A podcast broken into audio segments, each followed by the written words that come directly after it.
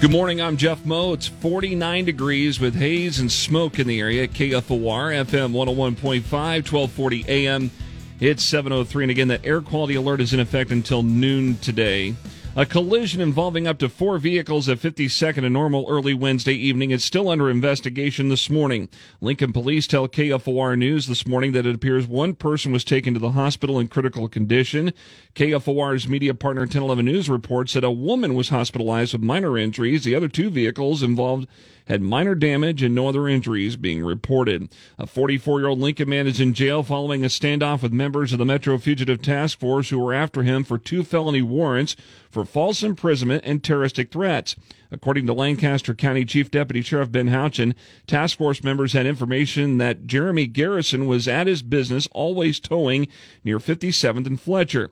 Houchin says that during the standoff, Garrison admitted to having a firearm with him inside the building. A short time later, Garrison tried to escape in a black Dodge Charger by crashing through a garage door, but quickly was stopped and ran back inside the building. And at 1044, uh, a.m., uh, Mr. Garrison did decide to come out. He had his hands up and he was placed into custody without incident. Houchin says that Garrison was put in jail for the warrants. He could face more charges. KFOR news time is 704. A man that suffered a head injury after he was attacked August 27th at 13th and P died on Tuesday.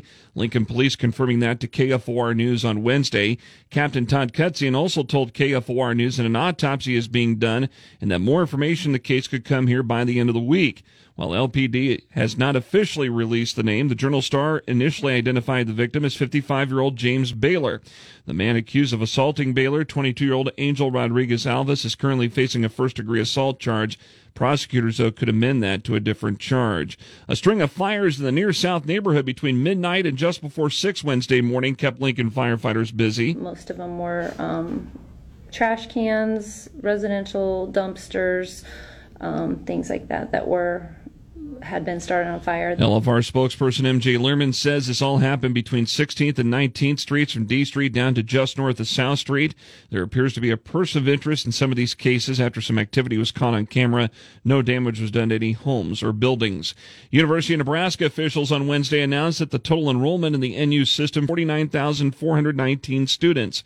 In a news release, NU officials say that the new census figures show growth in some key demographic areas. That includes first year freshmen at the Lincoln and Kearney campuses, along with system wide enrollments of graduate and professional students.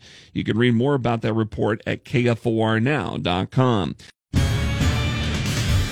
Lincoln's first forecast includes the air quality alert that goes through noon today. So, through the first part of the day, hazy and smoky conditions, otherwise sunny, and a high of 84 this afternoon. A 30% chance of late night thunderstorms tonight and a low of 59.